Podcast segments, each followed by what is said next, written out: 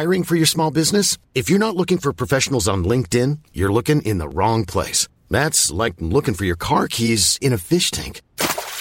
LinkedIn helps you hire professionals you can't find anywhere else, even those who aren't actively searching for a new job but might be open to the perfect role.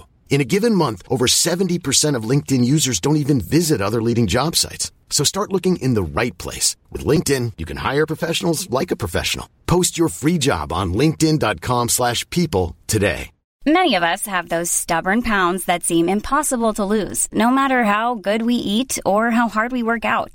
My solution is PlushCare. PlushCare is a leading telehealth provider with doctors who are there for you day and night to partner with you in your weight loss journey.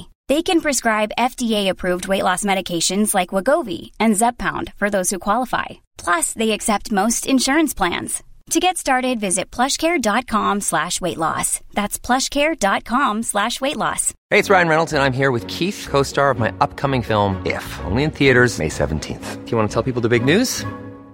All right, I'll do it. Sign up now and you'll get unlimited for fifteen dollars a month and six months of Paramount Plus Essential Plan on us. Mint Mobile dot com slash switch.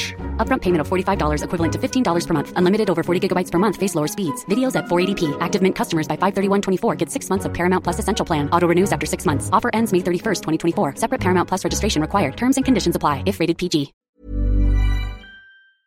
وقتتون بخیر، امیدوارم حالتون خوب باشه. من آرش کاویانیم، اینجا راوی شوه و توی راوی شو ما آدمایی رو دعوت میکنیم میان روبروی من میشینن، باشون هم صحبت میشیم و یه سری چیز یاد میگیریم. توی این اپیزود یه خانومی اینجا نشسته که من اگه برم تو محیط کارش قطعاً میترسم. واسم خیلی عجیبه که اینو یا خدا این کارا چیه میکنی و این حرفا، ولی دعوتش کردم بیاد اینجا بشینیم با هم دوست شیم، من با محیط کارش دوست شم، شما در مورد محیط کارش بشنوید، اینکه چی کار میکنه. خیلی کار عجیبه، باحالی میکنه ولی طول میکشه تا بهش برسیم. آماده باشید. راوی شو رو میتونید از طریق همه اپلیکیشن‌های پادگیر بشنوید و از طریق کانال یوتیوب هم ببینید. بریم آشناشیم با ملیحه حبیبی. سلام. سلام علیکم، خوبی؟ قربانت، مرسی. خوش میگذره، همه چی رو به راهه. من همیشه اگه کی میپرسه خوبی میگم که خوبم در حدی که میشه خوب بود. خب روزگار سختی. آره واسه همه سخته. من ملیحه هم ملیحه حبیبی. همیشه میخوام خودم معرفی کنم سختمه، یاد شازده کوچولو میافتم که اصلا خب حالا مثلا من چیم، من کیم، چی بگم، بگم چند سالمه، بگم مثلا چی درس خوندم، بگم چی کار میکنم، نمیدونم. خیلی خب، پس بذار من سوال میپرسم. آره. بریم جلو. چند سالته؟ چه سالی به دنیا اومدی؟ من بیست تیر سال شصت و یک به دنیا اومدم. دهه شصتی پس؟ آره. با بحران‌های آره چهل سالگی و اینا در تماسی؟ آره. بحرانه چه انقدر که ما بحران داریم، چند سالگی هیچه در چند. آره واقعا که این چند وقته انقدر که بحرانه عجیب غریب برای من پیش اومده که اصلا دیگه بحران چهل سالگی رو در واقع خیلی درکش نکرد. شاید اصلا این بحران بحران حالا سنیه که داری میگی رو من یه ده سال پیش تجربه کردم. تو سی سالگی؟ آره بین سی تا سی و پنج سالگی. حالا میرسیم آره بهش. حتما حتما. خب چه جور بچه‌ای بودی؟ من خیلی بچه آرومی بودم، یعنی در کودکی خیلی آروم، هیچ وقت یادم نمیاد دوره کل دبیرستانم هیچ وقت هیچ مشکلی در واقع برای خانواده ایجاد کرده باشم از هیچ نظر. بسیار درس خون بودم خیلی آ... اصلا تو کودکی که مثلا یه جوری بودم که همیشه کنار مامانم میشستم، خیلی آروم بودم، یه خانواده خیلی معمولی داشتم. سه تا برادر دارم.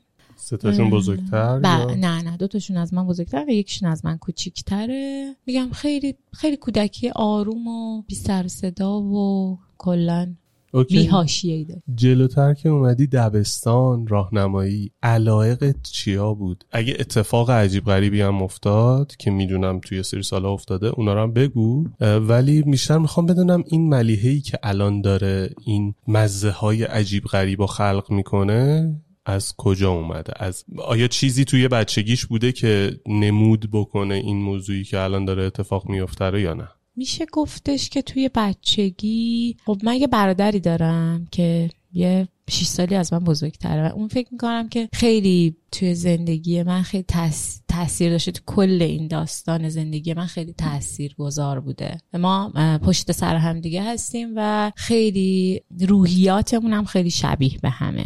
فکر میکنم که اون آدم از همون دبستان من، قبل از اینکه در واقع وارد دبستان بشم، خیلی رو زندگی من تاثیر داشته. مثلا من چیزی که یادمه اینه که قبل از اینکه وارد مدرسه بشم خوندن نوشتن رو بلد بودم.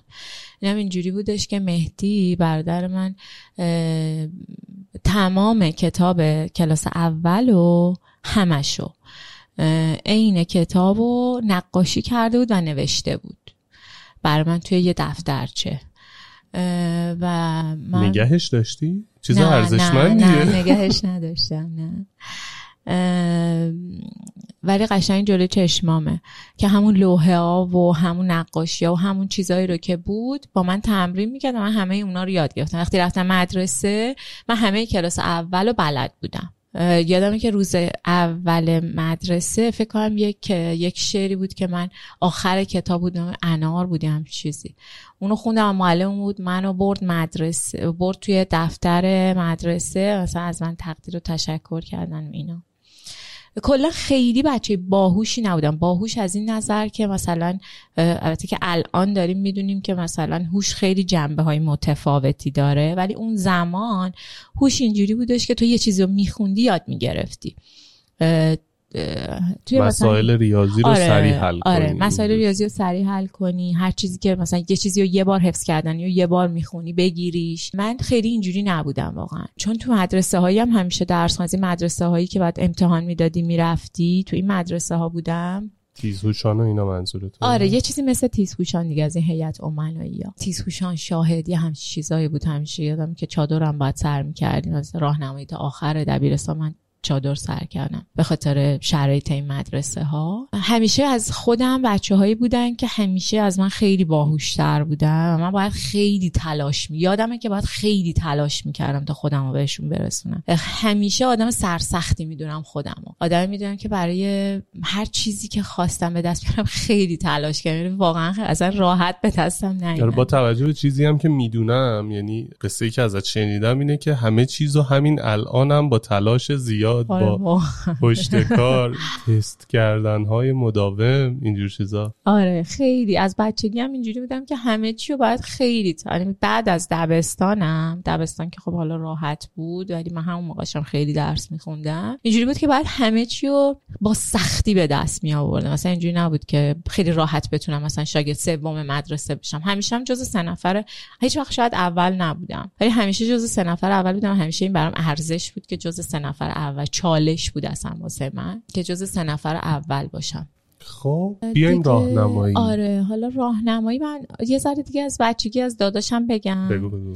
آره این خیلی آدم خلاقی بود داداش من. مثلا من یادمه که حالا یادم نیست دقیقاً که چه چند سالمون بود، ولی مثلا مهدی فکر می‌کنم هنوز دبیرستانشو تمام نکرده بود، ولی بعد مثلا سیزده چهارده سالش بود. آره دیگه من بعد همون دبستان می بوده باشم که این یه دونه کولر درست کرد برای طرح کاد مدرسه. یه همچین چیزی بود، یه کولر خودش، یه کولر دستی خیلی کوچولو درست کرد که شاید مثلا یه فضای یه دونه اتاقو فقط خنک بکنه، ولی همه چیشو خودش گذاشته بود. و اصلا من یادمه که واسه اون یه دونه چیز طراحی کردم، یه دونه علامت استاندارد. قشنگ یادمه که روی اون کولر رو کشیدیم، روی یه فکر می‌کنم یه چیز گالوانیزه بود، روی اون ما نقاشی کردیم و زیرش هم نوشتیم علامت استاندارد نشانه چیه کالاست، مرغوبیت کالاست. عمرن اگه بدونم فکر میکنم این یه همچی چیزی بود که روی همه کالاها اون موقع نوشت. فکر میکنم یه همچی جمله‌ای بود.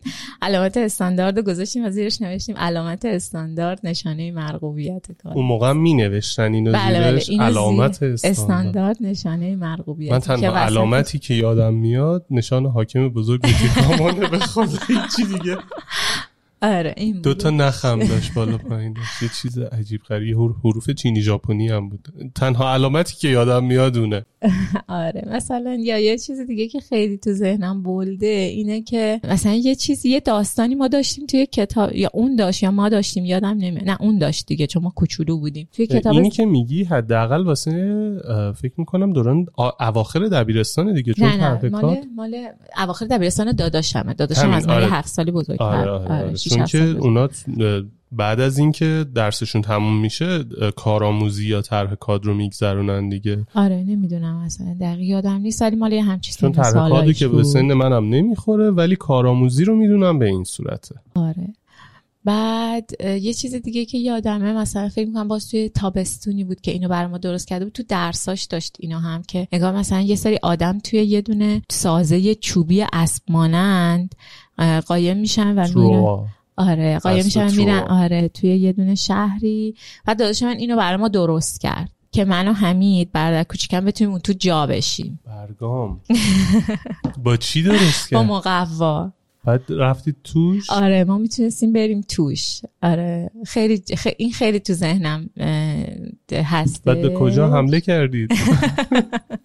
یادم نمیاد حقیقت ولی واقعا اینا آره این چیزا مثلا تو ذهنم هست. یا مثلا یادمه که خیلی بادبادک درست میکردیم، میرفتیم رو پشت بوم این بادبادک‌ها رو، بعد این نمیداد ما بادبادک‌ها رو هوا کنیم، میگفت شماها کوچولوین، باد میاد شماها رو با خودش میبره. آره یا مثلا یه چیزی که یادمه خیلی این که ما پولامون رو جمع می‌کردیم. اون برادر بزرگم خیلی با ماها نبود، الان هنوزم همینجوریه، ولی ما سه تا خیلی با هم بازی می‌کردیم. پولامون رو جمع می‌کردیم بعد می‌رفتیم از این چیزای خارجی می‌خریدیم، بیسکویت و نمیدونم شکلات و این داستانا می‌خریدیم، اینا رو جمع می‌کردیم که حالا بفروشیمشون و می‌فروختیم با قیمت گرون‌تر. به کی؟ بساط میکردیم مثلا کنار خونمون بساط میکردیم، اینا رو قیمت گرونتر میفروختیم. یادمه که اینا رو توی او... یه کمدی داشته داشتم من که اینا رو مثلا درش قفل میکرد نگه میداشت. یادمه که یه بار اومدیم دیدیم هیچی تو کمد نیست، همه رو خورده بود. همشکم آره دیگه از اون بعد دیگه ما دیگه پولامون سر آره دیگه جمع نکردیم. چه هی پولمون داشت زیادتر میشد دیگه، هی پولمون زیادتر میشد، هی با پوله هی پولایی که جمع کردیم میرفتیم هی میرفتیم میخوایم. یه بار اومدیم دیدیم همش تموم شد، همه رو خورده و دیگه جمع نکردیم. الان همتون کار مستقل خودتونه دارید؟ الان از اون سه تا از اون سه تا برادر بزرگم که یه بیزینس خیلی خیلی خوبی داره، کارخونه داره، همون مهدی یه در واقع چیزی رو تولید میکنه که بر اولین بار تو ایران در واقع تولید شده و اصلا اینو ثبت اختراع کرده، ثبت بین المللیش کرده. میدونی میخوام بدونم که این شمه که آقا بخریم گرونتر بفروشیم آره، آره. این توی همتون بروز پیدا کرد؟ آره دقیقاً این توی هر چهار تای ما هست، برای اینکه ما یه عقبه‌ای داریم مثلا توی خانواده مادریم. اینا اصلا یه آدمای عجیبی هن، حالا شاید بگم ازشون. آره اون برادر من الان کارخونه داره و میگم یه فیلتر پکیجی در واقع تولید میکنه که اصلا میگم ثبت بین المللی هم کرده. برادر کوچیکم که خب ام اس داشت و اصلا نتونست که با این از یه سن کم از سن بیست سالگی اینا ام اس گرفت و اصلا نتونست که اصلا با بیماری کنار بیاد. اونم مغازه‌دار بود ولی دیگه الان دیگه مغازه‌اش هم اجاره داده و خونه نشینه، ولی هیچ وقت نتونستش که خودشو در واقع بکشه. برادر بزرگم هم که باز دوباره اونم بازاریه دیگه، اون مثلا چند تا مغازه داره و اون از نمایندگی ایران رادیاتور و این داستانا داره. خیلی عالی. خب بریم تو راهنمایی. توی راهنمایی هم من بازم میگم خیلی بچه درسخون و خیلی آروم و... یه اتفاق تلخی افتاد. آره راهنمایی من بابام خیلی دوست داشت من درس بخونم، خیلی زیاد دوست داشت که من خیلی درس خون بشم، ولی بابای من متاسفانه توی سن فکر میکنم که دوم راهنمایی اینا بودم، اول دوم راهنمایی بودم که بابای من تصادف کرد با موتور. بابای من رانندگی نمیتونست بکنه، میترسید از رانندگی، ماشین داشت ولی نمیتونست رانندگی کنه، با موتور میرفت این ور اون ور. با موتور تصادف کرد متاسفانه، یا تصادف خیلی شدید کرد و اون زمان خونها رو آزمایش نمیکردن از نظر هپاتیت. بابای منم یه مثلا توی جوونیش خیلی مشروب زیاد میخورده، از اینایی بوده که کار اینا میرفته و اینا خوش به حالش. آره اینه که یه همچی داستانی روی کبدش داشته و حالا هپاتیت بی هم که گرفت، این هپاتیت بی خیلی سریع تبدیل شد به سیروز کبدی. قبل از اینکه اصلا بابای من پاش به طور کامل خوب شه شروع کرد به زرد شدن و مثلا میدیم که چشماش زرد شده، تب و لرز داره و این داستانا، که تشخیص در واقع سیروز کبدی دادم برای پدر من، سرطان کبد. یه عمل جراحی انجام شد روش، یه شانت گذاشتن مستقیم از کبد به قلبش و اینها. گفتن ده سال زنده میمونه با این عمل جراحیه، ولی کن بیشتر از سه چهار سال واقعا دووم نیاورده. خیلی دوران سختی بود واقعا برای من توی همون بچگی. قشنگ یادمه که تقریبا هر شب با گریه میخوابیدم، چون واقعا بابامو دوست داشتم. یعنی هر محبتی که من میگرفتم از بابام میگرفتم، چون اصلا خانواده پدری من، با اینکه پدر مادر من دختر خاله پسر خاله هستن، ولی خانواده پدری من با خانواده مادریم از لحاظ اخلاقی کاملا دوتا دوتا چیز خیلی متفاوتن. یعنی اصلا حبیبی ها و تیزچه ها، خانواده پدری تیز تیز چه چه بعد فامیلیش معنیش چیه؟ اینا پدر بزرگ من، پدر پدر بزرگم فکر میکنم توی یه دهی زندگی میکرده به اسم قینرجه. بعد در اثر اشتباه نوشتن ثبت احوال قینرجه به تدریج تبدیل شده به تیزچه. خیلی جالبن. یعنی ثبت احوالیا خودشون میتونن یه سریال تولید بکنن از اشتباهاتی که داشتن. آره حالا دیگه تبدیل شده به تیزچه. حالا هر کدومشون هم یه فامیلی داره، یکی تیزچه است، یکی تیرچه است، یکی تیز چه است، یکی تیرچه. آره آره یه تیرچه هم فکر می‌کنم داشته باشیم. یک دوتاشون که اصلا فامیل خیلی زیادن، نه تا. بعد خواهر برادر هر کدوم هم فرق میکنن فامیلیاشون. فامیلیاشون آره متفاوته. دو تاشون هم مثلا فامیلیاشون کلا به خاطر اینکه فامیلی این مدلیه اصلا یکیشون یکیشون اصلا فامیلیشو کلا عوض کرده. ولی آدمای عجیبی ان. اصلا از فامیلیشون مشخصه. آره آره آدمای عجیبی ان از این نظر که بسیار هوش اقتصادی قوی دارن. یعنی همشون همشون پسرها حالا بیشتر بیزینسمنای خفنن. یعنی مثلا یکی از برادر یکی از داییای من توی چین کارخونه داره، اکثرشون که الان دیگه ایران نیستن، ولی همشون آدمای تولید کن، آدمای زایایی ان. میدونی چی میگن؟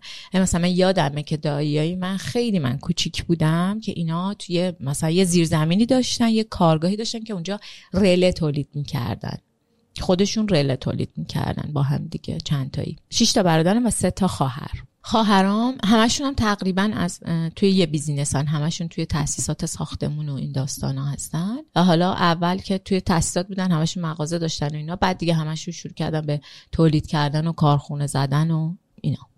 همشون همین مدلیه. و خواهرام همسراشون رو در واقع به این سمت کشیدن. واقعا خواهرها اگه مثلا درس میخوندن، واقعا من فکر میکنم که خیلی میتونستن آدمای موفقی باشن. الانش هم موفقن، ولی یعنی هوش اقتصادیشون به شدت قویه، میدونن پولشون رو کجا باید خرج بکنن. به قول مسعود همسر من میگه که اصلا اینا انگار مثلا آهنربا دارن، پوله رو به سمت خودشون جذب میکنن، قشنگ میدونن باید چی کار بکنن. با اینکه با تعریف حالا هم قدیمیه که گفتم، آدمای باهوشی نیستن، یعنی خیلی تحصیل کرده نیستن هیچ کدوم، یعنی اصلا دنبال درس نرفتن انگار که مثلا. آره ما اینو تو بازار تهران هم زیاد میبینیم دیگه، که آدمایی که تحصیل کرده نیستن ولی پنجاه تا حجره مغازه داره و داره. آره بعد اینا و یا عالمه آدم هم دارن از قبل اون آدم زندگی میکنن، کار میکنن. آره بعد اینا همشون آدمایی بودن که از صفر کارشون رو شروع کردن. یعنی اینجوری نبودن که یه پدر مادر پولداری واقعا داشته باشن که با سرمایه اون بخوان. البته که قدیم میشد این کارو کرد، واقعا الان خیلی سخت شده. قدیم اگه تو می‌خواستی که کار کنی واقعا خیلی سخت نبود که به اینجا برسی، ولی اینا همشون اینجوریان که با صفر شروع کردن. یعنی مثلا من یه دایی دارم که همیشه تو ذهنم هست این حرفی که میزد، میگه من بستنی بچه ساندویچ درست میکردم تو خونه، میبردم تو پارک میفروختم، اینجوری پولامو جمع کردم. بعد مثلا با اون پوله که جمع کردم رفتم مثلا یه مغازه زدم. اینجوری وقتی درسم تموم شد رفتم یه مغازه زدم. اینه که من فکر می‌کنم این خانواده خیلی روی استعداد در واقع بیزینسی من چون هر هر چیزی در هر توی هر شاخه کاری آدم یه سری از در واقع قابلیتاشو من فکر میکنم که رو میکنه و رو اون قابلیت قابلیت‌ها در واقع میاد بالا، مانور میده روشون. اگه اونو نداشته باشی انگار که نمیشه. من فکر میکنم که این تاثیر داشت. این خیلی موثر بوده، هم برای من هم برای برادرم که الان در واقع کارخونه داره. فکر میکنم که این خیلی تاثیرگذار بوده این خانوادهه. خیلی خوب، اومدیم جلو. آره، بعد دیگه من پدرم رو آره سال دوم دبیرستان روحشون شاد بشه من پدرم رو از دست دادم کنکور و بعد آره بعد دیگه کنکور شروع شد. من هم همچنان آدم خیلی درس خونی بودم، یعنی درس خوندن برای من همیشه شاید آسون ترین کار دنیا بوده. امتحان دادن چی؟ من حاضرم درس بخونم ولی امتحان ندم. اصلا امتحان دادنم خیلی بر من همیشه جذاب بوده، چون به یه چالشی در واقع میکشه منو. من اصلا دوست دارم انگار که خودمو به چالش بکشم. اصلا اصلا درس میخوندم که امتحان بدم که بعد امتحان خوشحال باشم. یه بار یکی بهم میگفت دومین دومین بار که رفتم دانشگاه، اصلا نمره‌ام خیلی خوب بود، یکی برام مثالی زد خیلی قشنگ بود. گفتش که یه آدمی بوده یه سنگ میزده تو سرش همش، بعد میگفتن چرا سنگ میزنی تو سرت؟ میگفت برای برای اینکه وقتی نمیزنم تو سرم خیلی حال میده. دقیقا مریضه. داستان من شکلیه. اصلا وقتی امتحان تمام میشه خیلی خوشحال میشدم. یا مثلا خب چرا سعی نمیکردی از همون بدون امتحان بودن لذت ببری؟ نه، من کلا از مسیر درس خوندن لذت میبرم، ولی میگم اصلا امتحان دادن برام کار سختی نیست. امتحان دادن برام کار جذابیه. من استرس امتحانه یه مقدار اذیت هم میکنه و کلن کاری که بخواد آقا تو نتیجه رو بگیر، چیکار داری که تست کنی ببینی این اینو این جزئیاتو بلده، اونو بلده یا نه، میتونه اون کارو انجام بده یا نه. به قول پدر خانم مهم اینه اسب تو راه ببری، مهم نیست چه جوری ببری، که تو ببر هر جوری خواستی ببر. بر من استرس، یعنی وقتی که اون کاری رو که باید انجام میدادن، به قول مسعود میگه پانصد و شصت و سه بار تو اینو خوندی، وقتی که پانصد و شصت و سه بار خوندمش مطمئن اصلا من میدونم. بچه‌ها میمدن از من میپرسن که قرار سوال امتحان چی بیاد، من میدونم که قرار استاد چه سوال امتحانی بده و حالا قراره خودمو به چالش بکشم ببینم دقیقاً همونو قرار بیادم قرار نمرم چند بشه. دیگه برام استرسی نداره چون از اول واسش تلاش کردم دیگه. خب کنکور کجا چی قبول شدی کجا؟ اه من اه دو بار کنکور دادم دیگه. بار اولی که کنکور دادم ریاضی محض شهید بهشتی قبول شدم، البته که رتبه‌ام خیلی بهتر از ریاضی محض بود، ولی یه استادی داشتم اون موقع که به من گفتش که تو، یعنی من خیلی علاقه‌مند کرد به ریاضی. یه لحظه، کنکور بعدی ده سال بعد بود دیگه. آره. اصلا آره. این که من رفتم ریاضی رو بگم یه ذره، من خیلی سریع یاد میگرفتم ریاضی رو، ولی حفظیات برای من خیلی سخت بود. ریاضی رو تو کلاس یاد میگرفتم و حالا میومدم خونه تمرین میکردم، ولی حفظیات رو خیلی باید میخوندم. برای همین اصلا انگار که به تجربیه خیلی بیشتر علاقه داشتم، ولی ریاضی رو چون بهتر یاد میگم احساس میکنم از سر تنبلی رفتم مثلا رشته ریاضی. بعد سر دانشگاه رفتنم میگم یه استادی داشتم که باها برای کنکور درسای ریاضیمون رو کلا کار میکرد. اون خیلی من تشویق کرد که آقا بیا ریاضی بخون، ما با هم کار میکنیم، میتونیم مثلا از تدریس ریاضی ریاضی خیلی پول در بیاری. و خودشم خیلی پولدار بود، کاملا استعدادشو داری واسه آموزش، واسه یاد دادن و اینها، تدوین کتاب، این داستانا، با هم دیگه کار میکنیم. و منم خیلی تشویق شدم و رشته ریاضی زدم زدم ریاضی شهید بهشتی و اونجا قبول شدم. رفتی دانشگاه شهید بهشتی، دو ترم درس خوندی، بعد با یکی آشنا شدی. آره، اونجا بود که عاشق شدم. یه دو ترم اول واقعا خیلی خوب درس خوندم مثل قبل. بعد ما اونجا اینجوری بودش که یه گروه شدیم. همون اولش من اصلا عاشق آره یه اکیپ بودیم، یه اکیپ دانشجویی بودیم که خیلی هم بهمون خوش میگذشت. یعنی مسعود اصلا دانشگاه به نظر من فقط به همین اکیپ ساختناش، یعنی اون درسی که تو میخونی هزار جای دیگه میتونی یاد بگیری، خیلی بهترش هم میتونی یاد بگیری، مگر اینکه بخوای بری تو لولای دکترا و اینا، اون فرق داره. ولی کارشناسی و حتی کارشناسی ارشد توی دانشگاه به نظر من هیچ چی نیست بجز اون اکیپ و دوستا و کانکشن هایی که میسازی، شبکه سازی هایی که میکنی و این ارتباطات آدم هاست که ارزشمنده.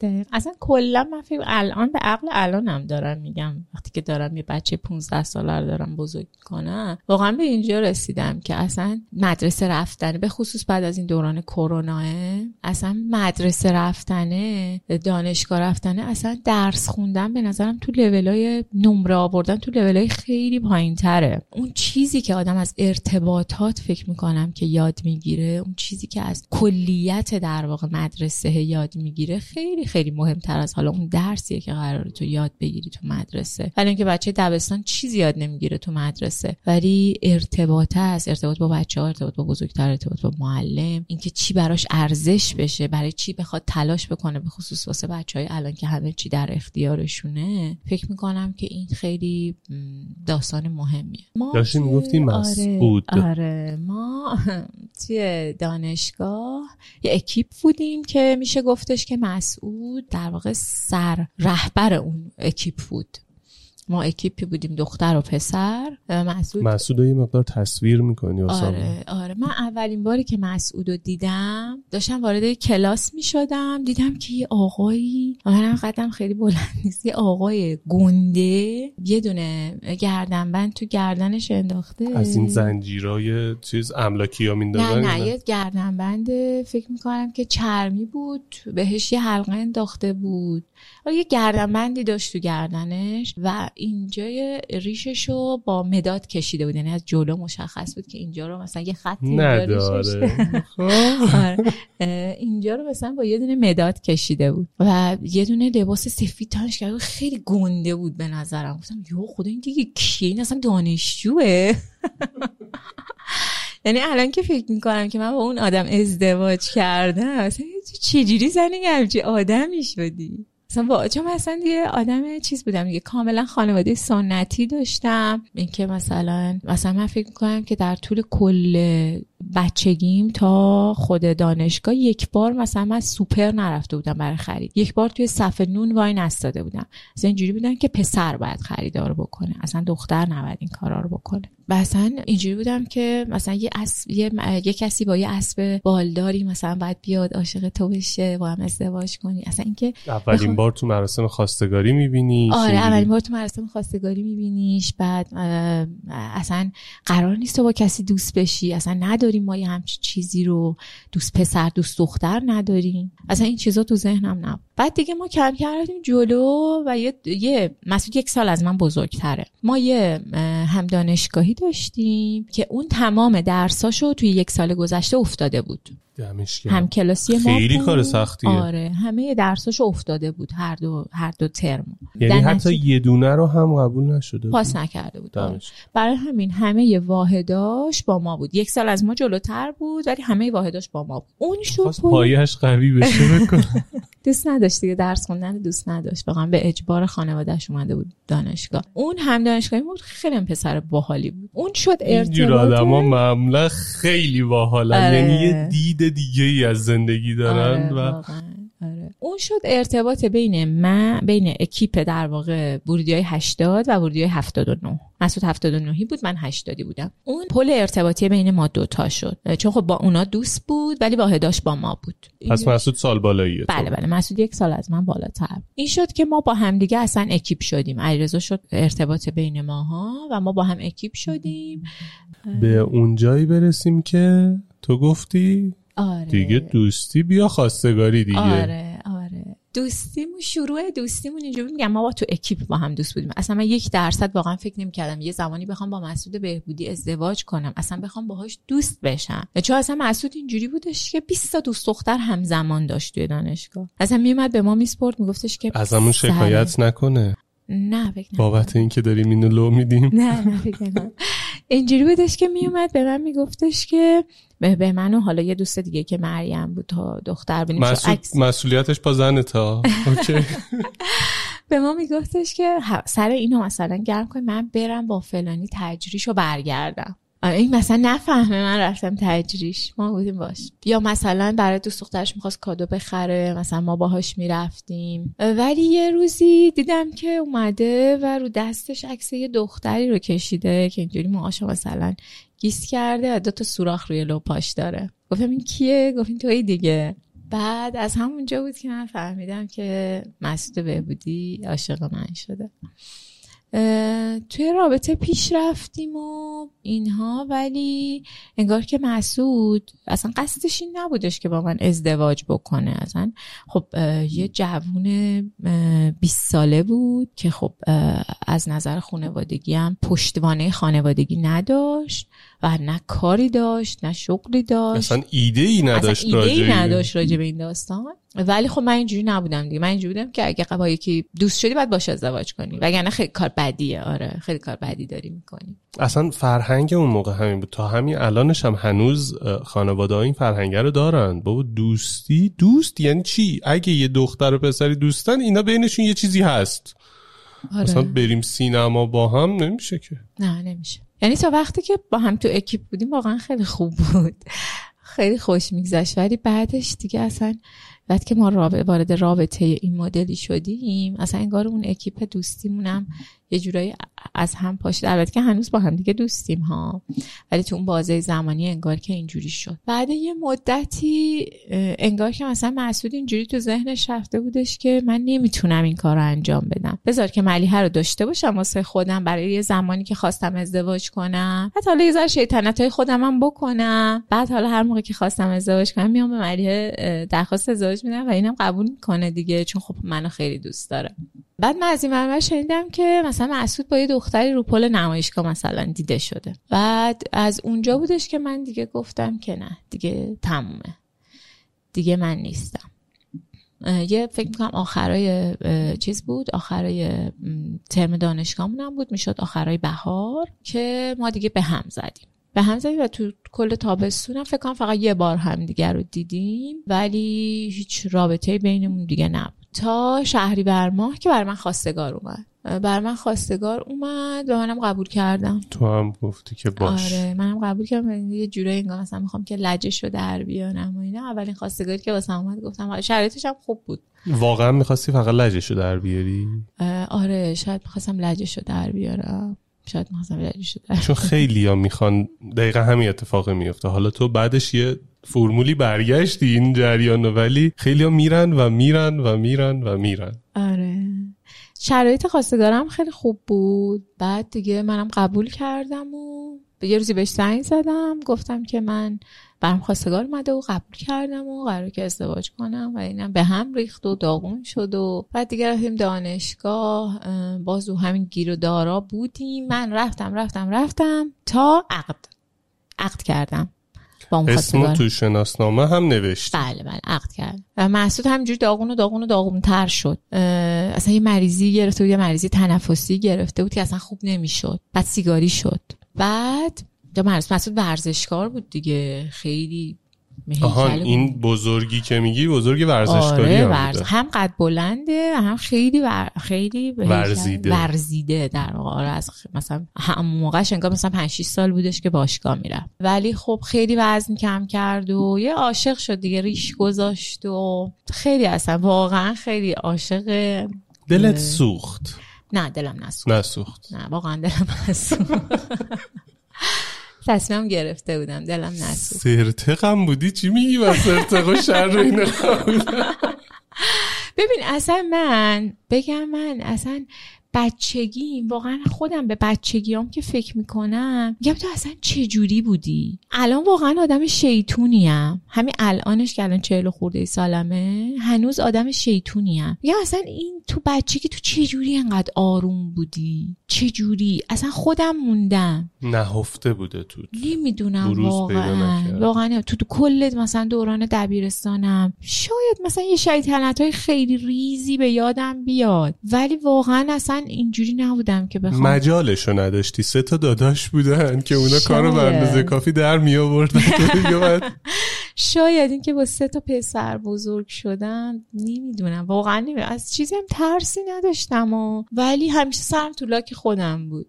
مثلا این اتفاقایی که به خصوص بعدن و بعدتر و بعدتر واسم افتاد همش یه پیش خودی برمیگردم به بچگی. چیه مثلا داستان چیه؟ ولی کشفش نمی‌کنم هنوزم نمیدونم چرا یه همچی بچگی بی سر و صدا و آرومی داشتم و هنوزم نمیدونی چرا که اسم یه نفر دیگر رو نوشتی تو شناسنامه. آ چرا میدونم برای اینکه فکر میکردم که خب مسعود رو حرفش نیست، یعنی اون آدمی نیستش که در واقع یه بار حرف زده و زیر حرفش زده، یعنی نمیشه به این آدم فرصت داد. برای این هم... چیزا رو که ازش دیدی نظرت عوض نشد؟ این چیزا رو که ازش دیدم نه نظرم عوض نشد، چون که دیده بودم عاشق یه دختری شده بود، قبل قبل از من عاشق یه دختری بود که خب برای اونم خیلی ناراحت بود و ما ما اون موقع با هم اکیپ بودیم دیگه، و بعد از اون خیلی راحت با اون کنار اومد، برای همینم گفتم کنار میاد با داستان. کلن اصلا آدمیم که تا وقتی توی شرایط قرار نگیرم یه چیزی رو راجع به یه موضوعی میام فکر میکنم، بعد میام تا وقتی که توی شرایط قرار نگیرم، تا وقتی که اون موضوع رو به طور کامل تجربه نکنم نمیفهمم چه بلایی سرم اومده. کلن منم اینجوریم، من حتی تصویرسازی در مورد لباس هم نمیتونم کنم. یکی به مثلا دو تا لباس میگیره میگه اینا کدوم یکیش خوشگل تره، میگم خب بپوش من ببینم چه جوریه، بعدش بهت بگم کدوم بهتره. آره. انگار مغز یه سری آدما مثل ما نمیفهمه اینو. آره. آره. من واقعا اینجوریم که اصلا نمیتونم تصور کنم. بچه بودم مامانم اینو میگفتن که بریم بیرون، میگفتم نه من نمیام، ناز میکردم، میخواستم نازمو بخرم. بعد که میگفتم آره دیگه اینا میرن منم میمونم بازی میکنم چیز میکنم، بعد که میرم رفتم میگم چه غلطی کردم نرفتم، چرا نرفتم، من اینجا چی می‌خورم. اینجوری منم هستم. آره من اینجوری هم دیگه. بعد وقتی که عقد کردم تازه دیدم که بابا چه کاری بود تو کردی، این همه این آدمو دوست داشتی، اصلا اینکه با کی می‌خوای زندگی کنی، اصلا اصلا واسه چی رفتی زن این آدم شدی، فقط برای اینکه لجه اونو در بیاری. بعد دیدم که واقعا اصلا دوستش ندارم و اصلا فقط به لجه این که مس... لجه مسعود رو در بیارم این کارو کردم و واقعا پشیمون شدم. بعد از یک هفته پشیمون شدم. مامانمم، چون مامان من با بابام ازدواجشون گفتم دختر خاله پسر خاله بودن، و یکی از خاله های دیگه هم اونم اصلا با پسر عموش ازدواج کرده که همشون خیلی زندگی های خوبی دارن ها، ولی همشون اینجوری بودن که مثلا که با کسی که عاشقشی ازدواج کنی. مثلا مامان من همیشه اینو دوست داشت که من با یه کسی که عاشقشم ازدواج کنم. برای همین مامانم به من تو این جمعی وقتی رفتم بهش گفتم که مامان من نیستم، یعنی مسعودو دوست دارم، نمیتونم با این آدم زندگی کنم. مامانم خیلی راحت قبول که اولین باری بود شاید تو کل زندگی که مامانم یه چیزه، یه در واقع یه چالشی، یه مشکلی رو پذیرفت، واقعا با تمام جون پذیرفت. هر کاری که میشد واقعا کرد واسه این که من به عشقم برسم، اصلا بدون این که من بخوام دادگاه برم، بدون این که بخوام مشکلی برام پیش بیاد، فقط باهاشون صحبت کرد، نمیدونم چیکار کرد، پول داد، نمیدونم حقیقتا، ولی مثلا یه وکیلی گرفت و فکر میکنم که ده روزه این داستان اصلا تموم شد. یعنی بیست و چند روز نهایتا شما عقد بودید؟ خیلی کمتر. آره در حد سه هفته. آره فکر میکنم در حد سه هفته بود. زندگی خوبی بود؟ خوشبخت شدی؟ بنده خدا اصلا خیلی هم ندیده بودم واقعا. لعنت سرویس. خب چرا؟ واقعا ناراحت هم بابت کاری که کردم، یعنی خب اون بنده خدا آدم بود، به یه امیدی به هر حال اومده بود ازدواج کرده بود اینا، ولی خب ازدواج کاملا سنتی بود، یعنی اصلا اینجوری نبود که واقعا بینمون هیچ عشق و علاقه‌ای وجود داشته باشه، ابراز علاقه چیزی وجود داشته باشه، نبود واقعا. Hi, I'm Daniel, founder of Pretty Litter. Did you know cats tend to hide symptoms of sickness and pain? I learned this the hard way after losing my cat, Gingy. So I created Pretty Litter, a health monitoring litter that helps detect early signs of illness by changing colors, saving you money and potentially your cat's life. Pretty Litter is veterinarian developed, and it's the easiest way to keep tabs on your fur baby's health right at home. Go to pretty litter dot com and use code ACAST for twenty percent off your first order and a free cat toy. Terms and conditions apply. See site for details. Hiring for your small business? If you're not looking for professionals on LinkedIn, you're looking in the wrong place. That's like looking for your car keys in a fish tank. LinkedIn helps you hire professionals you can't find anywhere else, even those who aren't actively searching for a new job but might be open to the perfect role. In a given month, over seventy percent of LinkedIn users don't even visit other leading job sites. So start looking in the right place. With LinkedIn, you can hire professionals like a professional. Post your free job on linkedin dot com slash people today. من بعد از یه ده روزی دیگه اصلا کاملا اسمشم از توی شناسنامه من پاک شد. یعنی مامانم یه شناسنامه المثنا هم گرفت. نه نه المثنا نگرفت. یه شناسنامه دیگه گرفت که اصلا هیچی، هیچ اتفاقی انگار که نیفتاده. اینو نگو. باور کن. اینو نگو چون میاد میگیرنت. نباید باید المثنا باشه. چیزه نه قانونیه. مثل این که اگر که تو زیر یه سقف نرفته باشی و حالا نمیدونم الان اینو خوبه که بگیم یا نه چون اصلا یه قانون خ... قانون قشنگی نیست واقعا. من البته نرفتم پزشکی قانونی، ولی که اگر پزشکی قانونی بری و مشخص بشه که تو هنوز دختر هستی و زیر یه سقف زندگی نکردی میتونی میتونی که برگردی. آره میتونی که برگردی و اسمو کامل از شناسنامه پاک کنی. غلط کردمش کار میکنی. آره آره کار. بعد دیگه من طلاق گرفتم و حالا قبل از این که برم یعنی در واقع این کارم بکنیم، من و مامانم یه روزی رفتیم دم خونه مسعودینا و پدرش اومد پیش ما و یعنی فکر کنم اون جمله خیلی تاثیرگذار بود روی مامان من. به مامانم گفتش که من پسر خودمو میشناسم، پسر من ولکن نیست و تو اگه دخترتو بدی بره باید بره و با یه بچه برگرده. فکر کنم این خیلی تاثیرگذار بود رو مامانم و ما و مامانم مثلا اون موقع بهش گفتش که اگه مثلا ملیحه طلاق بگیره برگرده شما بعد مثلا تو سرش نمیزنی اینجوری نمیکنی نه که اون بنده خدا هم گفتش که نه ما اصلا چون خودمون میخوایم که اصلا این اتفاقی بیفته. و واقعا هم هنوز که هنوز من شاید اولین جایی باشه که دارم این داستانو تعریف میکنم، هیچ جایی اصلا راجبش صحبت نکردم و اصلا بنده خدا هیچ وقت نه به روی من آوردن نه اصلا راجبش صحبت نه هیچ. من طلاق گرفتم و دیگه مسعود اومد خواستگاری من، ولی برادرام نمیدونستن. برادرای من همچنان همونجوری غیرتی بودن، فکر میکردن که تو هنوز با اون آدم قبلی. نه نه نه, نه. میدونستن که من جدا شدم ولی نمیدونستن که من چرا جدا شدم. چرا جدا شدم گفتم من این آدمو دوست ندارم، نمیخوام باهاش زندگی کنم. و پذیرفتن، مجبور بودم بپذیرن دیگه. چیکار کنم دوست نداشتم. آخه تعریفی که تو از غیرتی واسه من کردی اگه بود میگفت نه این حرفا چیه. خیلی ناراحت بودن. آره ولی خب پذیرفتن دیگه. گفتم آقا من نمیخوام اصلا با اینا زندگی کنم. یادم نمیاد چه دلایلی واسهشون سرهم کردم. ولی خب چون مامانم پشتم بود و مامانم اصلا آدم همراهی نبود کلا تو این داستانا، برای همینم خب فکر می‌کنم که اونا اعتماد کردن و قبول کردن. و مسعود اومد خواستگاری من بدون اینکه برادرام بدونن، فقط یکی یکی از عموام در جریان بود، هیچ کس دیگه نمیدونست این جریان. میخوام بگم که خانواده من اصلا چه جوری متوجه شدن، برادرام اینا چه جوری متوجه شدن که ما با همیم. خیلی هم زمانی نگذشته بود از موقعی که من طلاق گرفتم. مسعود اومده بود خواستگاری و فقط هم گرفته بودن. آره فقط خانم، ولی داداشای تو خبر نداشتن. اصلا هیچ کس به غیر از مامانم نبود. من فقط برادر کوچیکم بود دیگه، اونم با هم اوکی بود. آره اون میدونست. آره ولی اون دو تای دیگه نمیدونستن. هیچ کس دیگه هم تو فامیلمون به غیر از یه دونه از عموام، اونم نمیدونه، هیچ کس دیگه نمیدونست. یه روزی من و مسعود با ماشین مامانم با داماد مسعودینم، اون اومد به مسعود یاد بده که مسعود رانندگی کنه برای اینکه بتونیم ماشین بگیریم. ماشین مامانم هم بردیم، رفتیم غرب تهران. از دانشگاه با هم دیگه رفتیم غرب تهران. اونجا مثلا خیابوناش خلوت بود و اینها. امیر به ما گفت بریم بریم اونجا. اونجا یه ذره مسعود تمرین کرد و دیگه گفتیم برگردیم بریم دانشگاه. که تو راه داشتیم میومدیم، برادر من اون موقع توی برادر بزرگم توی کرج ساختمون سازی داشت. من همینطوری که نشسته بودم عقب، مسعود و امیر جلو نشسته بودن. مسعود دوماتشون جلو نشسته و نشستم عقب. همینجوری برگشتم ماشین بغلو نگاه کردم که داداش بزرگم تو ماشینه. به مسعود گفتم که مسعود حسین تو ماشین بغلیه. بعد اونم همش هی داشت چیز میکرد که بزن کنار بزن کنار.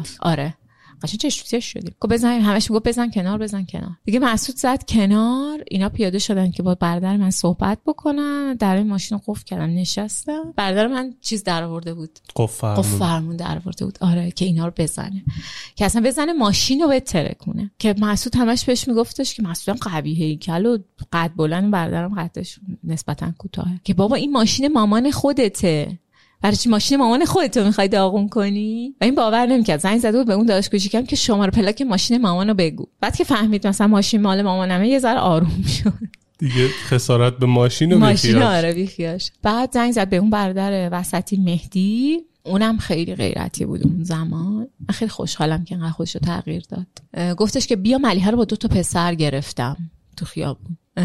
حالا مثلا ملیحه تازه طلاق گرفته، الان مثلا دیگه با دوتا آقا ما تو خیابون گرفتیمش، این دیگه مثلا چی شده. من زنگ زدم به مامانم و عموم عموم به من گفتش که برو خونه مسعودینا برو خونه مسعودینا ما میایم.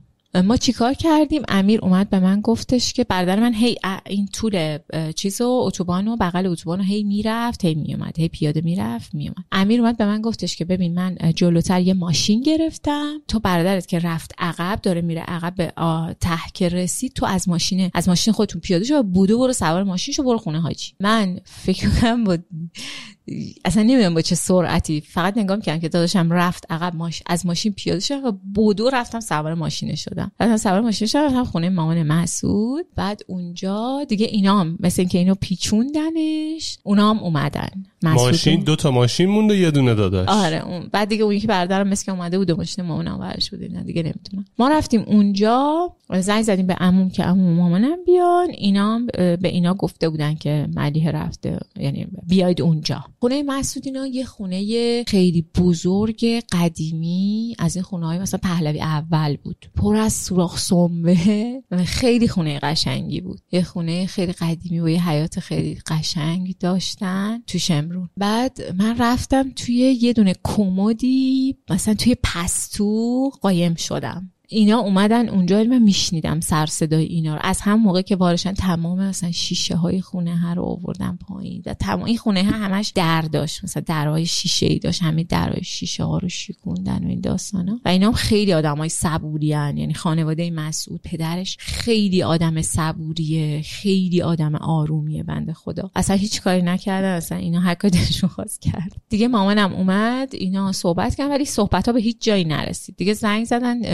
کلانتری، اینا رفتن کلانتری. بعد منو نتونستن پیدا کنن، دنبال من میگشتن، منو نتونستن تو اون خونه پیدا کنن، رفتن کلانتری. اونجا اینجوری بودش که عموم برگشته بود به داداشم گفته بود که برای چی این کارو برای چی میکنین، این که عاشقشه، تازه من که طلاق نگرفته، خواهرتون یه بار جدا شده، کی دیگه میخواد بیاد بگیرتش بهتر از این، اینم که انقدر دوستش داره، شما این کارا برای چی میکنین؟ که برادر وسطم آروم شده بود مهدی، رفته بود شماره موبایلش رو به مسعود داده بود، گفته حالا توی موقعیت مناسب بیا بریم زنگ بزن با هم صحبت می‌کنیم. دیگه یه ذره که آب از آسیا افتاده بود، ولی زهره چشو گرفتن از دومات. خب یه ذره که آب از آسیا افتاد دیگه، مسعود به مهدی زنگ زد. مهدی خیلی منطقی تر از اون برادر بزرگترم، ولی برادر بزرگترم از همون موقع دیگه با من قهر کرد، با من و مامانم قهر کرد که شما اصلا من آدم حساب نکردین، چرا به من نگفتین که اینا اومدن خواستگاری، چرا اصلا خودتون پیش رفتین و اینا، اصلا کلا با ما قهر کرد. دیگه داستان پیش رفت و مسعود باز دوباره اومدن خواستگاری و برادرم هم بود، عمومم بود دیگه. ما عقد کردیم، خونمون رو گرفتیم و قرار بود که عروسی هم بگیریم که حالا یه سری مشکلاتی پیش اومد. یه ذره مامان من اون وسطا پشیمون شد، حالا رو حرف و حساب حرف و حدیثای در واقع این ور اون ور. اون موقع خیلی معمول نبودش که یه دختری بخواد در واقع این مدلی بخواد ازدواج بکنه، خودش خونه بده، خودش در واقع ماشین بده، چون همه چی رو در واقع من آوردم. مسعود بنده خدا اصلا چیز نداشت، پدرش کمک کوچیکی کرد برای گرفتن خونه. و اصلا حالا یه خیلی حرف پشت سر ما در اومد که اصلا چرا شما این کارو کردین، چرا مثلا مگه دخترت رو سرت مونده بود، مثلا دخترت بی بابا بود این کارو کردین. مامان من پشیمون شد یه ذره. کسی هم حساب نمی‌کرد که تو خودت خواستی این یکی رو، واقعا, واقعا خودت, خودت خواستی, خواستی. آره خیلی شاید براشون ارزش نبود. این شد که من خیلی استرسای شدیدی تو اون دوره تحمل کردم به خاطر این اختلافا و این جریاناتی که پیش اومد. و از همونجا بود که بیماری من در واقع شروع شد. یعنی من قبل از این که قشنگ یادمه که بخوام بیام توی خونه با مسعود، خونریزی های من شروع شد. خونریزی چی؟ خونریزی مقعدی، دل دردای شدید میگرفتم، بین یبوست و اسهال در رفت آمد بود، مشکلات گوارشیم و خونریزیم شروع شد. و چون همه خانواده من، اینو بگم که میگم من مامان بابام دختر خاله پسر خاله همه خیلی چیزای مشترک با هم دیگه دارن. از طرف پدری ما خیلی همشون سرطانای گوارش داشتن، اصلا سرطان معده داشتن، پدرم که سرطان در واقع کبد سیروز کبدی داشت.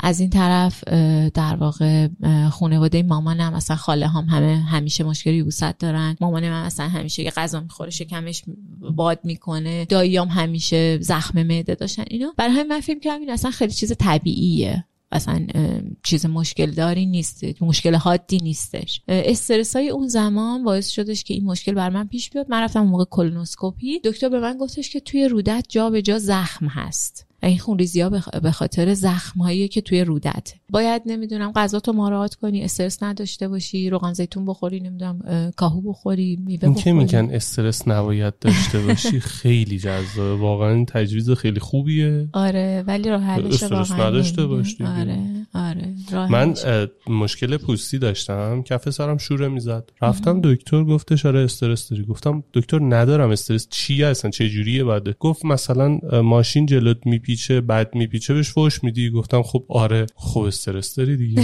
مرسی خیلی ممنون، چیکار کنم اینو؟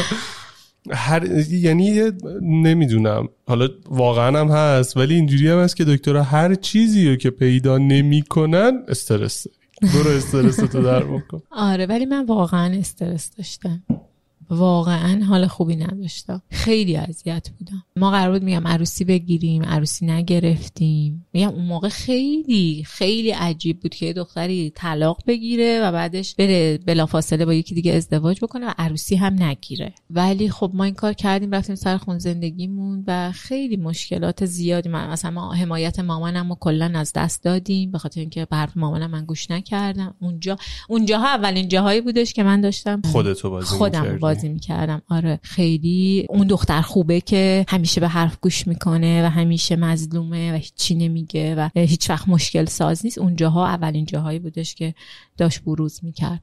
شروع کردید زندگیتونو و آه. رفتید سر کار. کارتون چی آره. بود؟ ما هم دانشجو بودیم، درسمون هم خیلی سخت بود، یعنی ریاضی محض خیلی سخته تو بهترین حالت. یعنی ما میخوندیم میخوندیم میخوندیم اصلا میشی چارده اینجوریه. ما رفتیم توی دونه مؤسسه در واقع آموزشی اونجا که خیلی هم معروفه که خیلی هم ولی معروفه. اسمشو نمیگیم. آره ولی اسمشو نمیگیم و خیلی کار کردن اونجا سخت بود، خیلی سخت بود برای منی که همیشه خب خونه مامانم بودم. گفتم بهتون من اصلا یه خرید نرفته بودم بکنم، برای من خیلی سخت بود اونجا کار کردم. ولی یه آدمی هم که کلا کلا گفتم به دوست دارم که اصلا خودم به چالش بکشم، مثلا اینکه کرم داری آره، اینکه تو آره. اون مدت مشغول باشی و بعدش هیچ کاری نداشت و اون بعدشه به حال میده. خب این که اصلا بتونم اینو پاس کنم دیگه، اینو بگذرونم، الان این کم نیارم. یعنی مثلا این داره به من سخت میگیره، این داره اصلا خودش میگفت اصلا میگم شما اگه اینجا کار بکنی دیگه هر جای دیگه میتونی کار کنی. واقعا تحقیر میشدیم ما اونجا، حقوقمون خیلی کم بود. خب یه سری مزایای تحقیر از طرف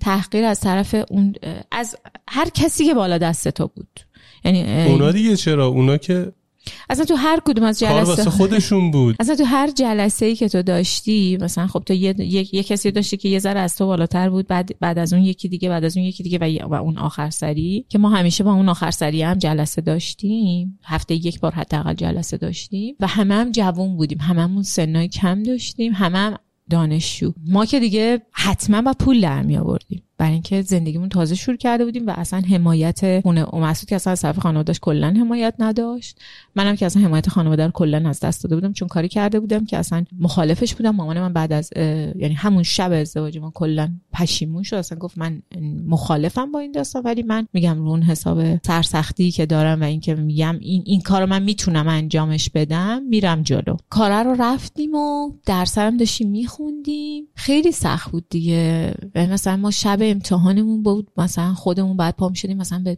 دویست نفر آدم زنگ میزدیم یا باید مثلا یه سری رضایتنامه پر میکردیم، یه سری کارهای چیز دیگه. در عین حال خب شروع کرده بودیم به تدریس، یعنی از بین اون شاگردایی که داشتیم مثلا کار پشتیبانی که اونجا انجام میدادی این مدلی بود که تو یه سری شماره تلفن در واقع در اختیار داشتی، یه سری بچه داشتی که اینا رو ساپورتشون میکردی، حمایتشون میکردی، باشون حرف میزدی، بعد حالا میتونستی که به اینا بیای معلم معرفی کنی یا خودت بهشون تدریس کنی یا مشاورشون باشی. از این خیلی میشد با بابت تدریس اصل درآمد اصل درآمد این, این بود. آره برای همین اون سختی کارا رو به جون میخریدی برای اینکه بتونی درآمد خوبه رو داشته باشی.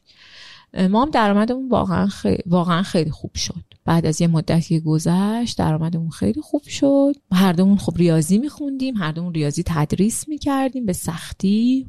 تونستیم خیلی خوب شاگرد پیدا کنیم، ارتباط پیدا کنیم با آدمای دیگه، ازشون شاگرد بگیریم، بهشون شاگرد بدیم. تو خود مؤسسه شروع کردیم به کلاس گذاشتیم، کلاس‌های حضوری. در همین در این حال داشتیم تدریسمون هم می‌کردیم، ولی خب قطع رابطه بودیم با خانواده. با کل خانواده ما یه چیز حدود سه سال قطع رابطه بودیم و اینجوری بودیم که ما میتونیم، چون هم این طرف میگفتن شما طلاق میگیرین، هم اون طرف، هر دو طرف میگفتن شما با هم نمیمونید. دوباره تو اون شرایطی بودی که می‌خواستی خودت ثابت کنی و هر دو زورتون از میزد. همه زورمو واقعا داشتم میزدم که خودمو ثابت کنم، ولی این اذیت هم میکرد. یعنی استرسم هر روز و هر روز و هر روز بیشتر و بیشتر و بیماریم هم همینجور در حال پیشرفت بود و من اصلا متوجه نبودم. و چون شرایط زندگی خیلی سخت بود، تغذیه اصلا درست نبود، چون هم درس میخوندیم هم کار میکردیم. اصلا ما خونه یه وقتایی مثلا میبینید دو هفته خونهمون نمیومدیم، فقط مثلا میرفتیم خونه مامان مسعود، یه چیزی میخوردیم، میرفتیم سر کار، میرفتیم دانشگاه. اصلا نمی‌فهمیدم زندگیمون داره چه جوری میگذره. اصلا واقعا همدیگه هم نمی‌بینیم. شده بودی. آره آره. و یه کاری کردی که بیماری تو بدتر هم کرد.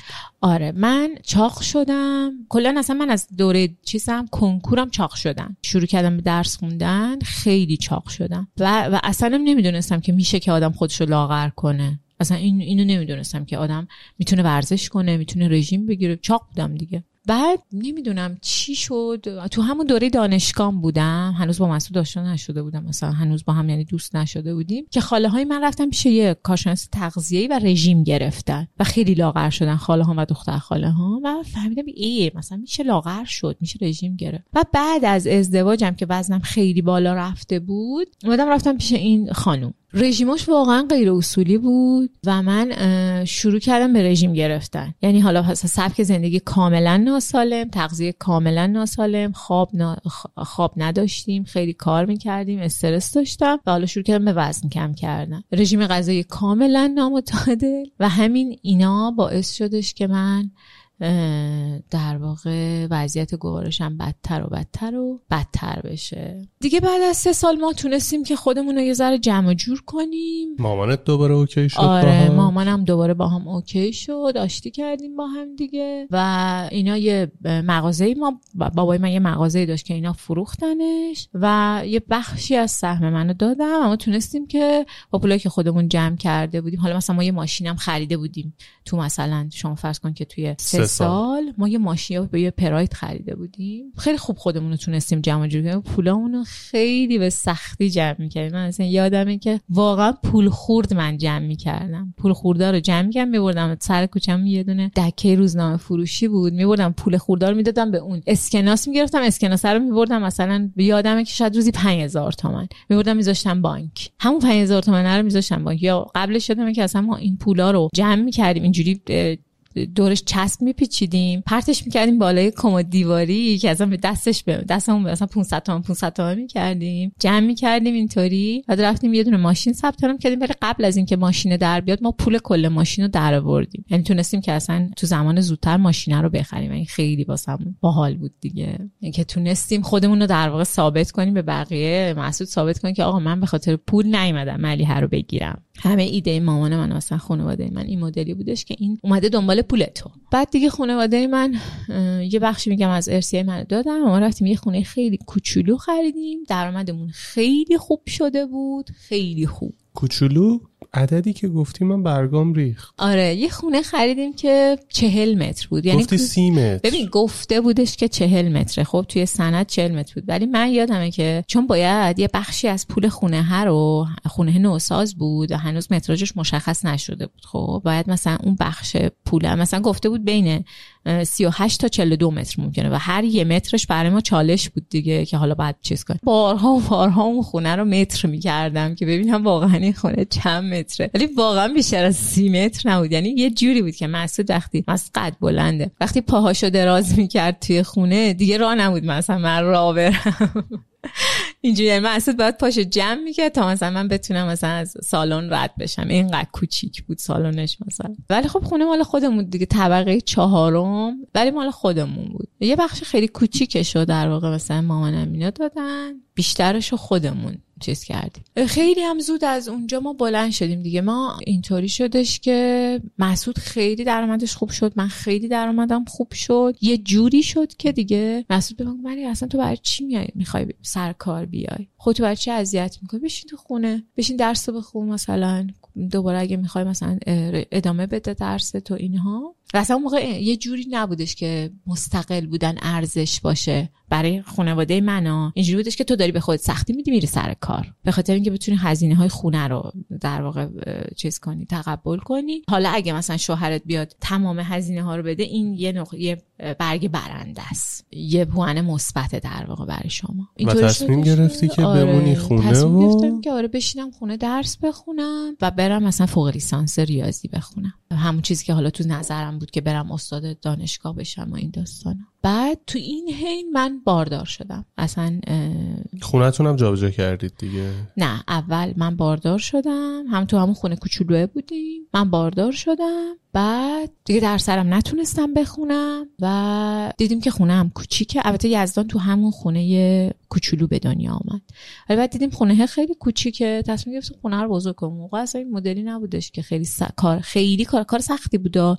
ولی خیلی مثلا بیست متر خونه بزرگ کردن خیلی کار سختی نبود. مثلا یه وامی گرفتیم، مسعود یه ماشین مثلا زانتیا خریده بود اون موقع، ماشینه رو فروختیم، یه ماشین سبک‌تر خریدیم، یه ذره پول جمع کرده بودیم، همه رو با هم دیگه گذاشتیم و یه خونه مثلا بیست و پنج متر بزرگتر خریدیم تو همون محل. از اونجا رفتیم دیگه. یزدان به دنیا اومده بود، ولی من باز با بارداری باز دوباره مشکلاتم همینجوری، مشکلات و بیماریم همینجوری همینجوری با هم همراه بود. خیلی هم برام سخت بود، یعنی دل دردای شدید و وحشتناک میگرفتم. همین همچنان خونریزی هم همینجوری داشتم، ولی همچنان فکر میکردم که این طبیعیه دیگه، این خانوادگی. آره خانوادگی ما مشکل گوارشی داریم، این طبیعیه. حالا اون چیزی هم که دکتر به من گفته بود اون موقع که توی روده‌هات زخمه، گفتم یه چیزی گفته دیگه، شاید مثلا میشه یه چیزی در حد مثلا بواسیر رو مثلا شقاق و این چیزا ممکنه باشه. و اصلا دنبال در واقع درمانم نمیرفتم، برای اینکه فکر می‌کردم طبیعیه. یه کمی از استرسام کمتر شده بود که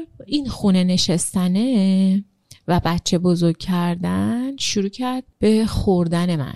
یعنی من کلن مغز خیلی فعالی دارم، یعنی بیش فعال بیش فعال آره مغزم این مدلیه. حالا شاید جسمم هم یه کمی اینجوری باشه. آره جسمت هم بیش, بیش فعاله. فعال خانم هفت کیلومتر دوچرخه سواری واسش هیچه. چند کیلومتر روتینته؟ بیستا بیست کیلومتر روتین دوچرخه سواری. آره. چند ساعت میشه؟ یه ساعت و یه ساعت و ربع یه ساعت و.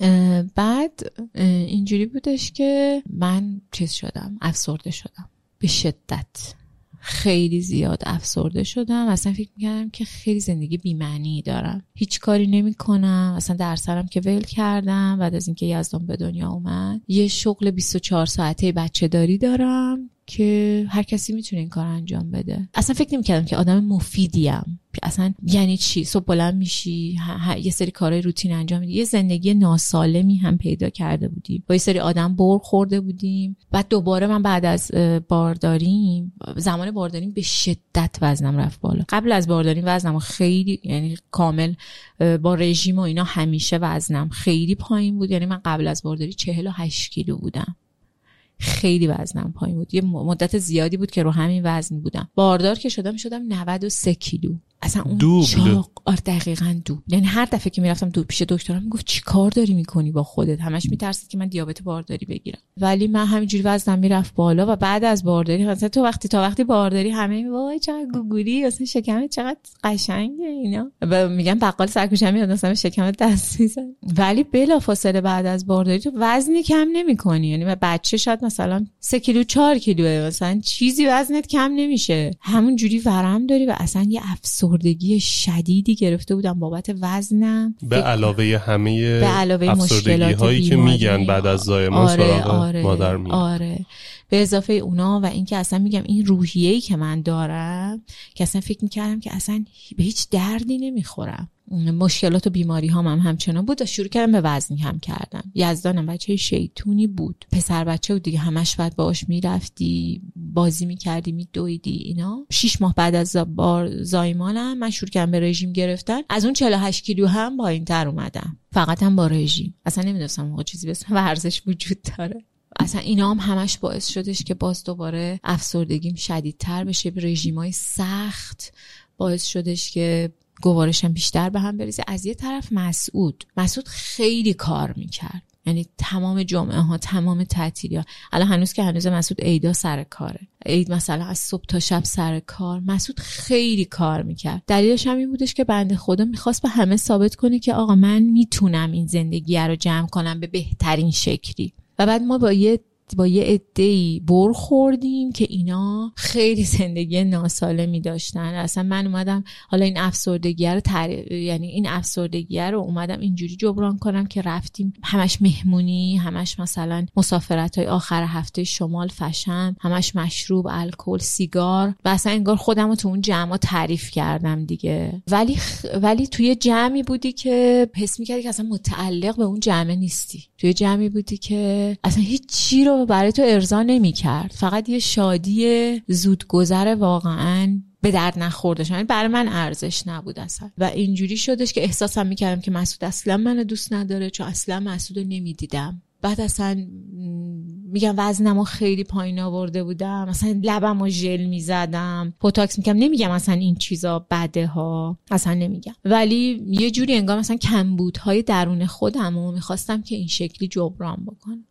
اون جمعه هم مثلا همشون این مدلی بودن. ما وضع مالیمون خیلی خوب شده بود و اونا هم مثلا همشون آدمای خیلی پولداری بودن. ما مثلا با اونا هی میرفتیم دیگه، مشروبای گرون قیمت بخور، نمیدونم جمعای فلان. یعنی هیچ کدوم اینا منو راضی نمیکرد. اصلا هیچ چیزی در وجود منو راضی نمیکرد. اونقدر افسرده شدم و انقدر تو این داستان پیش رفتم.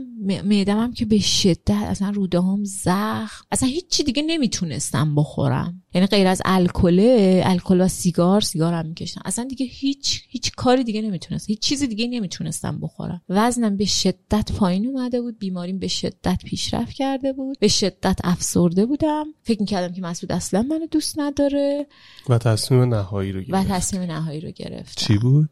جداشم از مسعود. اومدم و شروع کردم فکر کردن که من اصلا چی کار باید بکنم. اومدم فکر کردم، دیدم که من تو چه کاری خوبم، چه کاری هستش که برای من خیلی راحت انجام دادنش. فکر کردم که درس خوندنه. میدونی من اصلا حس میکنم این کار معنی داری که روان تو رو یه لول ببره جلوتر خیلی میتونه کمک بکنه به همه اون فرمای افسردگی، به همه اون چیزا. یه کاری انجام بدی نبود دیگه. آره آره، هیچی نبود، هیچی نبود، اصلا هیچی نبود. خودمو تعریف کرده بود که یه مادر نمونه، یه مادر، آره یه مادر باشم که همه جوره بچه‌شو ساپورت میکنه. بعد میدیدم اون افسردگیه اصلا نمیذاش که من یه مامان شاد باشم. من خودمو یه مادر تعریف کرده بودم، هویتمو مادر بودن تعریف کرده بودم و میدیدم که تو مادرم خوب نیستم. اصلا این که یک زن هویت خودشو فقط مادر بسازه بزرگترین اشتباهیه که یک آدم میتونه در حق خودش بکنه. واقعا خیلی بزرگ، خیلی اشتباه بزرگی. و میدیدم تو اون مادر بودن خوب نیستم، مثلا مامان شادی نیستم. اصلا وقتی تو میای هویت تو یه چیزی تعریف میکنی و بعد میبینی توی اون خوب نیستی. اصلا این که آدم مامان خوبی نباشه خیلی سندروم خیلی پخشیه تو همه ماماناها که اصلا همه باید رو خودشون است. خیلی شایعه، آره خیلی باید همه رو خودشون رو این داستان کار بکنن. من تازگی ها دارم میفهمم این داستان. و اینجوری بودش که من اصلا به خودکشی رسیدم. یعنی من یک بار خودکشی کردم برای اینکه میگم هویت رو مامان بودن تعریف کردم. بعد دیدم مامان خوبی نیستم، اصلا من برای چی وجود دارم، اصلا هویتی ندارم، دارم زندگی این بچه‌رم خراب میکنم، پس بهتره که نباشم. خودکشی کردم و اونجا بودش که مسعود احساس کردش که آقا مثلا یه مشکلی وجود داره. وقتی خب نمیخواد ادامه بده، بذار به اون چیزی که میخواد برسه. نشستم فکر کردم که من چیکار میتونم بکنم که. و جدا شدید یا نه این پروسه ادامه؟ توی گیرودارش بودیم دیگه، چون ما واقعا مشکل خاصی با هم دیگه نداشتیم. هیچ مشکلی ما با هم نداشتیم. مشکل همش افکار از درون من خودت. آره که فکر می‌کردم که اصلا دیگه نمیتونم این زندگی رو ادامه بدم. گفتم من می‌خوام درس بخونم. من می‌خوام درس بخونم چون برادرم ام اس داشت. گفتم که من می‌خوام تجربی بخونم که حالا یه یه چیزی راجع به این داستان بدونم. حالا مثلا برم الان فوق لیسانس ریاضی هم بخونم، برم مثلا دانشگاه نمیدونم بخوام مثلا برم استاد دانشگاه بشم. اینا دیگه برام خیلی ارزش نداشت. گفتم بیام یه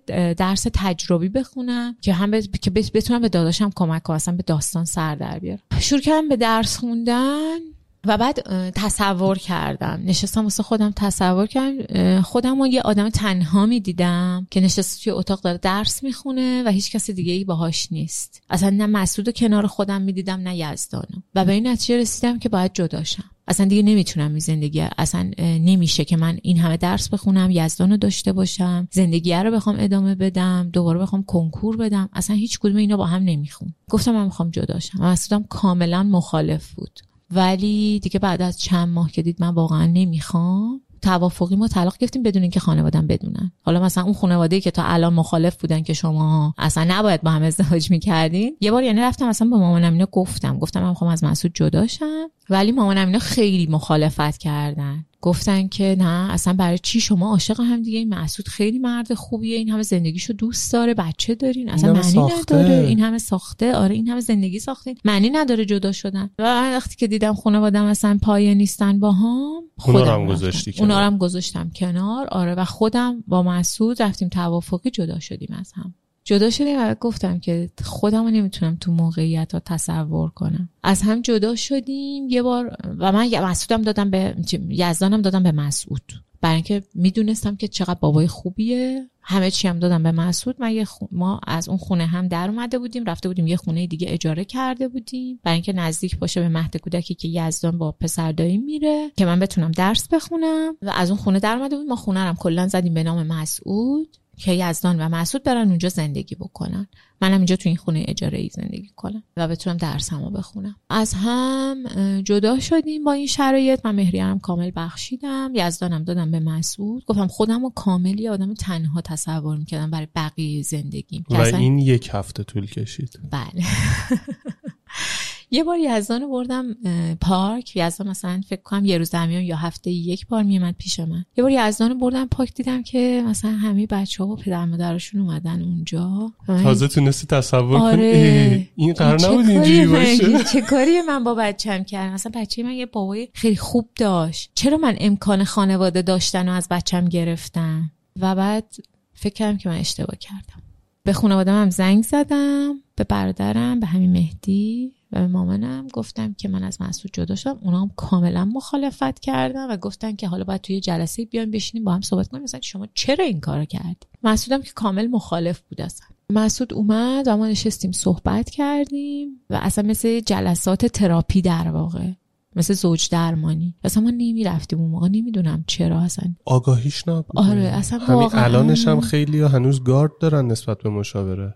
نمیدونم واقعا اصلا واقعا مشاوره برای آدم خیلی واقعا این غذا خوردن به نظرم واجبه، ولی نمیدونم اون موقع چرا اصلا هیچ کسی به ما نه. یعنی ما رفتیم، ما قشنگ ال... الان که دارم میگم یادم میاد، ما رفتیم پیش این مشاور خانومی توی ظفر بود فکر میکنم مطبشم، با هم, با هم که حرف صحبتامونو که کردیم، خانومی گفت شما باید جداشین از هم دیگه، همینو گفت. ما اومدیم جدا شدیم. بعد دایی کوچیکم بود، برادرم بود، مامانم هم نیامد. اینا خیلی آدمای منطقی ان. صحبت کردیم و به این نتیجه رسیدیم که ما اصلا اشتباه کردیم از هم جدا شدیم و اصلا دلایل رو آوردن بالا که اصلا مسعودم یه سری در واقع اشتباهاتی کرده، چرا مثلا همه جا کوتاه اومده، چرا هر جا اصلا من... مسعود هر چی که داشت و نداشت به اسم من بود. خب و من اینجوری بودم که خب از سر تنبلی داره اینا رو به اسم من میکنه، چون خودش حوصله نداره بره کار اداریشو انجام بده مثلا. ولی این بنده خدا اصلا از روی عشق و علاقهش بود، من هر چی که دارم مال توئه، که خانواده‌ات فکر نکنن که من تو رو به خاطر پول میخوام، هر چی دارم و ندارم مال توئه. مثلا داداشم داداشم دایی میگه برای چی اصلا این کار کردی؟ مرد شما و همه چیتون با هم باشه، دلیلی نداره هر چی داری و نداری به اسم زنت میکنی و زنت هم از اون بر اینجوری فکر میکنه. اصلا اون داستان برای ما شد یه نقطه در واقع عطف، یه نقطه مثلا این پایین سهمی، نقطه عطف که میشه این وسط. آره آره این نقطه تو زندگی ما اصلا این مدلی بود. ما اصلا زند... من اصلا با یه دید دیگه در واقع وارد زندگی شدم بعد از اون داستان، برای اینکه قبل از اون همش تو رویاهای یه دختر مثلا پانزده شانزده ساله بودم که حالا اگه شوهرت مثلا از خستگی شب پشتشو میکنه به تو میخوابه، تو رو دوست نداره، مثلا من صبح باش تازه آره، ازدواج مثلا... کردی. آره آره آره اصلا انگار تازه فهمیدم که آقا اصلا داستان چه شور کم مثل کتاب خوندن. اون کتاب خوندنها خیلی به من که یعنی کار تراپی رو واقعا اون کتابا انجام داد. شروع کردم به کتاب خوندن اصلا راجع به روابط خانم و آقا که اصلا بدونم اصلا آقایون چی داره تو ذهنشون میگذره، آگاهی کسب کردن راجع به وجود خودم، این افسردگیه، ارتقا دادن در واقع روح خودم، اینکه اصلا چیکار باید ورزش کنی، باید یوگا کنی، یه کارهای دیگه‌ای میتونی بکنی برای اینکه شاد باشی. درسم که ادامه دادم، شروع کردم به درس خوندن، مسعودم باهام اومد. یعنی بنده خدا مثلا یزدان س... اول ما یزدان می‌بردیم مهد کودک، عصر برمیگشت خونه، ولی بعد دیدیم که بچه داره اذیت میشه که مثلا نه ساعت پیش خانواده‌اش نباشه، همش تو فضای مهد کودک باشه از صبح تا مثلا ساعت سه و چهار بعد از ظهر. این شد که مسعود صبح ما خونمون مثلا قیطریه بود، مسعود یزدانو می‌برد تا خونه مامانش، مامانش مثلا خونش دیگه رفته بودن چیز مثلا شرق تهران نارمک. بعد مسعود دوباره برمیگشت سر کار خودش، باز بالا شهر بود، همین شمرون بود، و بعد از دوباره میرفت آنها رو اونجا شامش اونجا میخورد و برمیگشت. من نه غذا درست میکردم نه اصلا هیچ کاری دیگه، فقط, فقط درس, درس. میخوندم. آره. نتیجهش چی شد؟ نتیجهش این شدش که اه من اه رتبه سه هزار کنکور تجربی شدم و دانشگاه ایران کارشناسی بیهوشی قبول شدم. دانشگاه ایران؟ بله. من تا حالا نشنیده بودم. چرا؟ دانشگاه ایران یک تکه از بهشته. کجاست؟ دانشگاه ایران اول با دانشگاه دا... تهران با هم دیگه بودن، یعنی اصلا کلاساشون استاداشون همه چیشون. اون سال اولی هم که من سال فکرام نود و دو بود رفتم دانشگاه، همه کلاسام با بچهای دانشگاه تهران بود، ولی بعد جدا شدیم از هم دیگه. دانشگاه ایران لوکیشنش لوکیشنش دقیقاً بغل چیزه بیمارستان میلاد و اون برج میلاده، دقیقاً اونجاست. بعد چون من میدونستم تهران و ایران با هم دیگه، اصلا ایران رو انتخاب کردم که بتونم با ماشین راحت برم و بیام دانشگاه تهران مرکز شهر. بعد از یه مدت دیگه ما یزدانو کلا گذاشتیم خونه مامان مسعود، فقط هفته یک بار میومد پیش من. بنده خدا کامل، یعنی اگر واقعا مامان مسعود نبود من نمیتونستم درسم رو ادامه بدم، نمیتونستم کار کنم، نمیتونستم دانشگاه برم. واقعا مامان مسعود فرشته است، من واقعا دوستش دارم. اونم همین جوره، یعنی مثلا با من حرف میزنه همینجوری اشک تو چشماش جمع میشه. مثلا یه دختر داره که رفته آمریکا، به من مثلا همیشه میگه که تو بوی مرضیه رو میدی. اینجوریه رابطمون، خیلی با هم دیگه دلیه. و واقعا یزدانم دوست دارم، چون خب ترکن اونا، مسعود پسر بزرگه، یزدانم مثلا نوه اول پسریه و یزدانم واقعا خیلی دوست دارن، مسعودم همینطور. و میگم یزدان پیش اونامون مشهور کردم به اون کاری که دلم میخواست. واقعا فکر میکنم من روزی هفده ساعت درس میخوندم، اینقدر روی صندلی میشستم. باز دوباره شروع کرد وزنم، دوباره شروع کرد به بالا رفتن، تغذیه ناسالم همچنان، فقط شیرینی و قهوه میخوردم. مامان مسعود غذا درست میکرد برای مسعود، مسعود اصلا میرفت شامش اونجا میخورد، غذای فردا ناهارش هم که میخواست بره سر کار همونجا برمی‌داشت. من تو خونه نه غذا درست میکردم نه هیچی، فقط صبح تا شب درس میخوندم. یه شیرینی فروشی نزدیک اون میرفتم، یه جعبه شیرینی میگرفتم و قهوه و نوشابه انرژیزا، فقط همینا رو میخوردم. نه ورزش میکردم، اوایل شروع کردم به یوگا کردن و اینها، ولی بعدش دیگه انقدر که درس خوندن زیاد شد که دیگه اصلا به اونا نمیرسیدم. وضعیت گوارشیم هم همینجوری داشت بدتر و بدتر میشد، وزنم داشت میرفت بالا. میگم اینقدر میشستم روی صندلی که مثلا بعد چند ساعت اگه میخواستم برم دستشویی، پاهام قشنگ خواب رفته بود و اصلا چیز شده بود، باد کرده بود، مثلا آب جمع شده بود توی پاهام. بعد مثلا کلی پاهامو ماساژ میدادم که بتونم مثلا اینجوری پاهامو میذاشتم که بتونم مثلا تا دستشویی برم. بعد اصلا یادمه که یه دوره‌ای که اصلا مسعودم با یزدان رفتن مسافرت، شاید مثلا برای یه دو هفته‌ای رفتن مسافرت. موقع یادمه یه, یه چیزی شنیده بودم که میشه که کل ساعت یا روزو بیدار موند، مثلا سه ساعت بیدار بودم یه رب میخوابیدم، سه ساعت بیدار بودم یه رب میخوابیدم. خوابت میبرد؟ آره خوابم میبرد، ولی انگار مثلا خواب و بیداریم با هم قاطی شده بود. اصلا اصلا یه پارچه می‌کشیدم رو صورتم که مثلا خوابم و نور آره نوره اذیتم نکنه، ولی انگار که مثلا همه چیزو از پشت اون پارچه می‌دیدم، انگار پلکم انگار باز. یه دوران عجیبی بوده، چالش واقعا خیلی عجیبی بود واسه من اون درس خوندنه، چون من هیچ تصوری از درسای تجربی نداشتم، اصلا هیچ چیز زیست نمی‌دونستم. شیمی کامل یادم رفته بود، فیزیک کامل، فقط ریاضیه رو بلد بودم چون خب ریاضی خونده بودم تو دانشگاه و تدریس کرده بودمش، ریاضی کنکور تدریس کردم، ریاضی‌ها رو خیلی خوب بلد بودم. ولی عربی بود، نمیدونم معارف بود، فارسی بود، اصلا میخواستم که بهترین نتیجه رو بگیرم دیگه. این بود که خیلی میخوندم، خیلی زیاد میخوندم، ولی و قبولم شدم دیگه.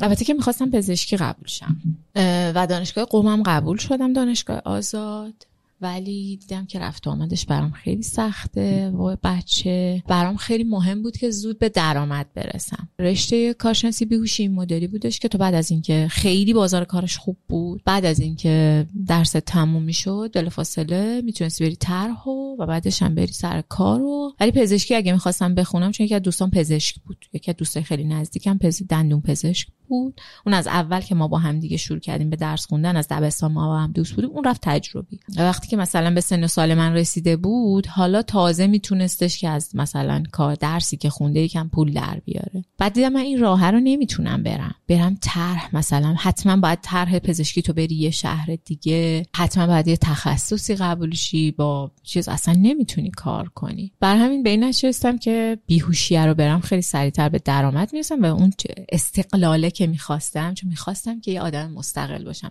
خودم برای خودم پول در بیارم، به اون زودتر میرسی. برای همین رفتم توی شاخه بیهوشی و شروع کردم به درس خوندن و درس میخوندم. یعنی من تو دانشگاه درس میخوندم، هرچی که توی رشته ریاضی درس نخوندم از همون لحظه که رفتم دانشگاه تمام کلاس ها رو یادمه که وایس ریکورد میکردم، همه رو میومدم واو به واو مینوشتم، جزوه خیلی قوی میشن. اصلا بچه‌ها میگن که فکر کنم که هنوز جزوه های تو توی بخش زیراکس دانشگاه ایران وجود داشته باشه، جزوه های خانم حبیبی. تمام بچه‌ها میرفتن میگفتن مثلا جزوه نمیدونم میکروبیولوژی حبیبی رو بدین، جزوه آناتومی حبیبی رو بدین، خیلی با دقت مینوشتم. آره خیلی درس خوندم و معدلم نوزده و خورد، با معدل نوزده و خورده ای. چند سال اختلاف داشتی با بقیه؟ فکر کنم سیزده سال. سیزده سال من از همه بزرگتر, بزرگتر. بودم. آره. احساس نمی کردی مثلا مامانشونی بچه‌هات؟ چرا چرا همچه حسی داشتم واقعا نسبت به همشون، به همشون واقعا خیلی دوست داشتم، هنوزم که هنوز با یه تعدادیشون ارتباط دارم و واقعا دوستشون داشتم صمیمانه. خب امیدوارم تا اینجا مصاحبه لذت برده باشید. ببخشید من صدام گرفته است، این صدا بعداً ضبط شده و من به یه حالت سرماخورده‌ای هستم و فقط اومدم اعلام کنم که ادامه این مصاحبه یک هفته بعد از انتشار قسمت اول توی اپلیکیشن پادگیر و یوتیوب راوی شو منتشر میشه و قابل دانلوده. امیدوارم گوش بدید و از باقی داستان هم لذت ببرید. مخلصیم. Hi, I'm Daniel, founder of Pretty Litter. Cats and cat owners deserve better than any old-fashioned litter. That's why I teamed up with scientists and veterinarians to create Pretty Litter. Its innovative crystal formula has superior odor control and weighs up to eighty percent less than clay litter. Pretty Litter even monitors health by changing colors to help detect early signs of potential illness. It's the world's smartest kitty litter. Go to pretty litter dot com and use code ACAST for twenty percent off your first order and a free cat toy. Terms and conditions apply. See site for details. Planning for your next trip? Elevate your travel style with Quince. Quince has all the jet-setting essentials you'll want for your next getaway, like European linen, premium luggage options, buttery soft Italian leather bags, and so much more. And it's all priced at fifty to eighty percent less than similar brands. Plus, Quince only works with factories that use safe and ethical manufacturing practices. Pack your bags with high-quality essentials you'll be wearing for vacations to come with Quince. Go to quince dot com slash pack for free shipping and three sixty-five day returns.